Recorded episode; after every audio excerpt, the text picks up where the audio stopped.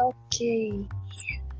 Nah, sesuai dengan yang kamu jelaskan tadi nih, bahwa kan ada sekolah yang sampai dikenal nih sebagai sekolah Tan Malaka atau sekolah ini bernama Sekolah Syarikat Islam. Dan juga yang sudah kamu jelaskan juga bahwa Ki Hajar Dewantara ini kan juga mendirikan sekolah yang bernama Sekolah Taman Siswa. Nah, dari kedua sekolah yang didirikan oleh Tan Malaka dan Ki Hajar Dewantara ini, uh, perbedaan dari kedua sekolah ini apa sih menurut kamu Isma? Oke, jadi aku akan ngasih tunjukin yang dari sekolah Serikat Islam dahulu. Sekolah ini merupakan sistem pendidikan yang berupa kerakyatan dan berdasarkan karakter Indonesia yang berdasarkan realita. Yang kedua, tujuan rancangan sekolahnya yaitu memberikan ilmu yang cukup untuk mencari penghidupan seperti pelajaran berhitung, menulis, ilmu bumi, sejarah, bahasa Belanda, bahasa Jawa, dan juga bahasa Melayu. Memberi muridnya hak yaitu kesukaan hidup dengan jalan pergaulan. Menunjukkan kewajiban kelak terhadap berjuta-juta kromo atau rakyat kecil. Kurikulumnya juga tidak memasukkan pendidikan agama, baik itu Islam maupun non-Islam. Hanya memasukkan kurikulum umum saja. Tan Malaka menjelaskan bahwa sekolah syarikat Islam ini sangat berbeda dengan sekolah swasta atau partikular lainnya. Berbeda, karena bagi Tan Malaka, sekolah ini tuh tidak mencari keuntungan. Dan juga biaya sekolahnya lebih murah dan, dan lebih diprioritaskan bagi kaum miskin. Suasana dan orientasi pendidikannya yang mendidik rasa merdeka untuk kemerdekaan Indonesia. Lalu, untuk sekolah taman siswa, Sekolah Taman Siswa ini bertujuan untuk mencerdaskan kehidupan bangsa dan membela kaum pribumi yang saat itu tertindas. Taman siswa ini berbeda dengan sistem pendidikan barat dan pondok pesantren yang sudah ada. Taman siswa mengajukan sistem pendidikan nasional yang bercirikan budaya khas asli Indonesia. Sekolah ini didirikan pada saat, pada saat itu, sistem pendidikan Belanda kolonial umum dijumpai dan banyak pribumi lupus sekolah. Karena pada saat itu juga, bukan bagian dari keturunan ningrat tidak dapat bersekolah. Tidak ada syarat khusus untuk bersekolah di sana, Harga untuk bersekolah juga murah sehingga dari berbagai kalangan dapat bersekolah di sana. Sistem pendidikan yang berasas kodrat alam, kemerdekaan, kebudayaan, kebangsaan, dan kemanusiaan. Itu adalah asas-asas dari taman siswa. Seperti itu. Oke, itu kan tadi perbedaan antara sekolah Tan Malaka dan sekolah yang didirikan oleh Ki Hajar Dewantoro. Nah, Ina mau nanya lagi nih. Uh, dulu kan kita tahu nih bahwa di Indonesia dulu ada sekolah yang didirikan oleh Belanda atau bisa kita sebut juga sebagai sekolah Belanda gitu ya. Nah, Ina mau tanya apa sih bedanya dari sekolah yang didirikan Belanda dengan sekolah yang didirikan oleh Tan Malaka dan Ki Hajar Dewantoro ini? Mungkin Aisma bisa menjelaskan secara singkat. Silakan. Oke, jadi untuk yang sekolah Belanda ini, pendidikan kolonial ini biasanya bertujuan untuk mencari murid yang bisa untuk mencetak tenaga terdidik untuk industrinya. Karena pada saat itu kan mereka lebih unggul dalam teknologi kan. Habis itu pelajarnya itu hanya boleh dari kalangan bangsawan saja. Dari dari kalangan ningrat, kalangan bangsa orang-orang Belanda, jadi para pribumi itu tidak dapat bersekolah di sekolah Belanda tersebut. Dan juga membantu berhitung, membaca, dan mempermudah penyebaran agama Katolik pada saat itu. Ketika era tanah paksa berakhir, sekolah Belanda mulai menerima dari berbagai kalangan, sehingga menjadi sekolah rakyat. Adanya sistem pendidikan formal, itu ada ALS, HIS, Mulut, IMS, dan juga HBS.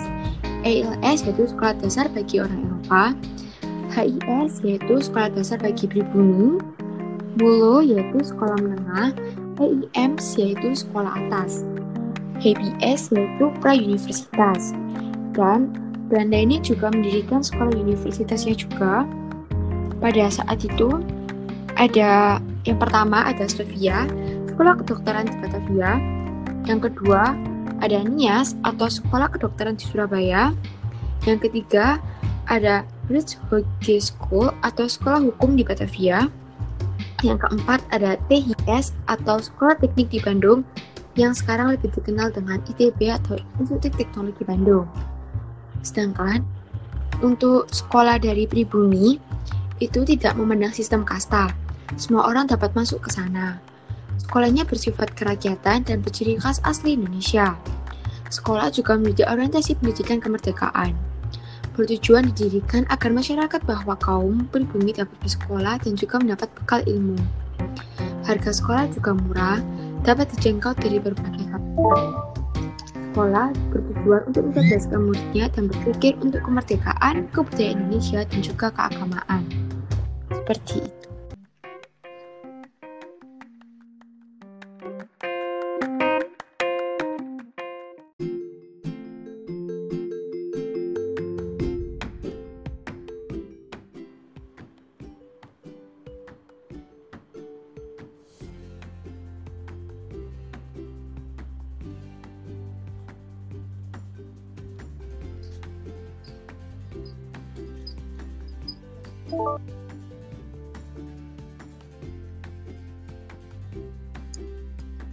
Oke, terima kasih Aisma udah menjelaskan tadi uh, pertanyaan yang sudah Ina berikan pada Aisma. Nah, sekarang Ina mau tanya sama Pak Alan, Pak. Uh, kita kan episode ini kan membahas tentang Ki Hajar Dewantoro dan Tan Malaka. Dan di sini kita tahu bahwa Ki Hajar Dewantoro dan Tan Malaka ini merupakan salah satu pahlawan pendidikan yang ada di Indonesia pada saat itu. Nah, saat kemerdekaan nih Pak, peran mereka Ki Hajar Dewantoro dan Tan Malaka ini seperti apa sih Pak? Bagaimana Pak? Menurut Pak? Iya, jadi kalau sebelum saya membahas tentang perannya ketika kemerdekaan ya, sebenarnya secara prinsip kependidikan Tan Malaka dan Ki Hajar Dewantoro uh, memiliki prinsip pendidikan dan semangat uh, mengajar yang sama, yaitu berorientasi kepada kebangsaan, kaum kromo atau rakyat, serta uh, kebudayaan-kebudayaan Indonesia. Yang mana yang uh, yang terkenal dari Ki Hajar Dewantoro ya unsur amongnya yaitu tiga tiga ajaran itu sedangkan dari Tan Malaka yaitu yang paling berkesan yaitu pendidikannya praktiknya bahwa siswa dari sekolah Tan Malaka itu harus terjun langsung kepada rakyat itu yang yang sangat unik ya yang tidak mungkin bisa ditiru oleh sekolah-sekolah warisan Belanda dan sistem sekolah warisan Belanda jadi ketika pasca sekolah itu mereka pulang dan harus bersentuhan dengan rakyat pribumi. Hal itu untuk apa? Salah satunya ya tadi memperhalus perasaan itu tadi serta memperkukuh kemauan bahwa kemauan itu kan terbentuk dari eh, ambisi-ambisi sekitar ya. Pada waktu itu ambisinya ya ingin terbebas dari penjajahan, dan ingin terbebas dari penderitaan akan melahirkan sebuah tekad yang besar untuk memerdekakan bangsa. Sama halnya dengan Ki Hajar Dewantoro yang sistem amongnya itu menyentuh kepada rakyat paling bawah bahwa eh, yang belajar itu ya terkadang berada di depan, terkadang berada di tengah dan terkadang berada di belakang dengan tugas-tugas atau tupoksi yang berbeda-beda. Itu dari pendidikan.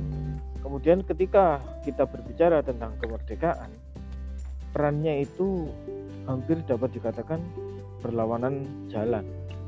Jadi eh, Ki Hajar Dewantoro itu direkrut oleh pemerintah awal Indonesia ya menjadi menteri eh, kalau sekarang ya menteri pendidikan itu atau dulu Menteri Pengajaran.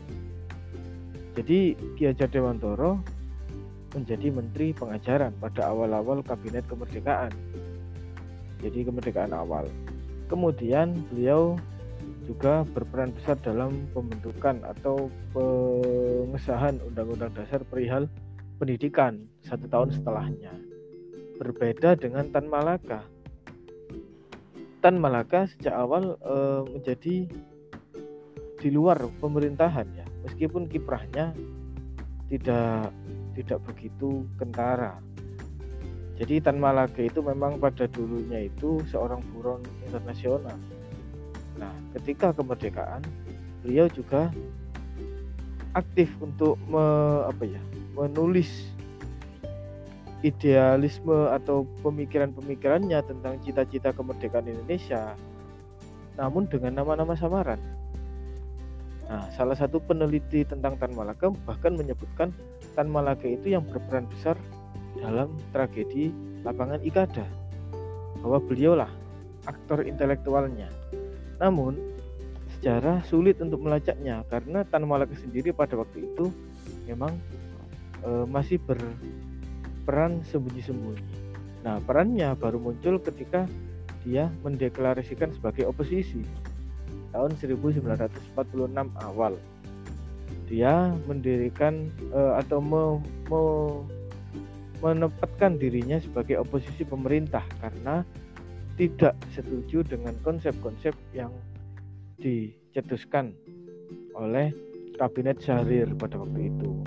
Nah, jadi kesimpulannya begini. Uh, Ki Hajar Dewantoro dengan Tan Malaka ketika kemerdekaan ini memiliki jalan yang berbeda. Yang satu ikut ke pemerintahan dan berperan besar dalam uh, pendidikan. Yang satunya Tan Malaka malah memilih jalur oposisi gitu oke Pak terima kasih atas penjelasannya nah itu tadi teman-teman penjelasan dari Aisna dan juga Pak Al tentang materi kita kali ini. Kalau Ina pahamin ya, kalau Ina simak, kalau Ina rangkum. Jadi gini, uh, dari pertama Tan Malaka ini merupakan pejuang kemerdekaan yang pertama kali membangun fondasi Indonesia sebagai negara republik dan diberi gelar sebagai Sultan Datuk Malaka. Dan Tan Malaka ini juga bisa dikatakan uh, sebagai orang yang sangat berpendidikan bisa diketahui dari perjalanan masa beliau berpendidikan hingga ia bisa mengurus sekolah syariat Islam di Indonesia. Nah, begitu juga dengan Ki Hajar Dewantoro yang kita kenal nih tentunya sebagai Bapak Pendidikan Nasional. Karena ya tadi, beliau mampu mendirikan sekolah taman siswa dan keteladanan yang bisa kita contoh dari kedua pahlawan kita ini dari Tanawaka dan juga Ki Hajar Dewantara ini di antaranya dari sikap pantang menyerah untuk mencari ilmu, semangat memajukan pendidikan di Indonesia, tidak mudah putus asa, serta menyadari pentingnya pendidikan. Nah, tadi Pak Al juga menjelaskan bahwa ada beberapa peran yang dilakukan oleh Ki Hajar Dewantara dan juga Tanawaka, tapi memang kedua pahlawan ini ada perbedaannya. Yang satunya Ki Hajar Dewantoro memilih ke pemerintah, sedangkan yang Tan Malaka memilih ke oposi uh, oposisinya. Nah, jadi itu tadi yang sudah dijelaskan materi kita oleh kedua narasumber kita. Jadi kita sebagai generasi muda harus mencontoh keteladanan dari pahlawan kita yang salah satunya adalah Ki Hajar Dewantoro dan Tan Malaka. Nah, terima kasih pada Pak Al yang sudah bergabung dan sudah menjelaskan Pak materi kita hari ini. Oke, terima kasih kembali. Dan juga terima kasih pada Aisma sudah menjelaskan secara detail, secara menjabar tadi tentang materi kita hari ini juga Aisma. Ya, untuk teman-teman semua dan selamat memahami, menyimak kembali, mungkin ada yang kurang paham. Terima kasih juga sudah mendengarkan podcast kita hari ini. Dan sampai jumpa di episode selanjutnya.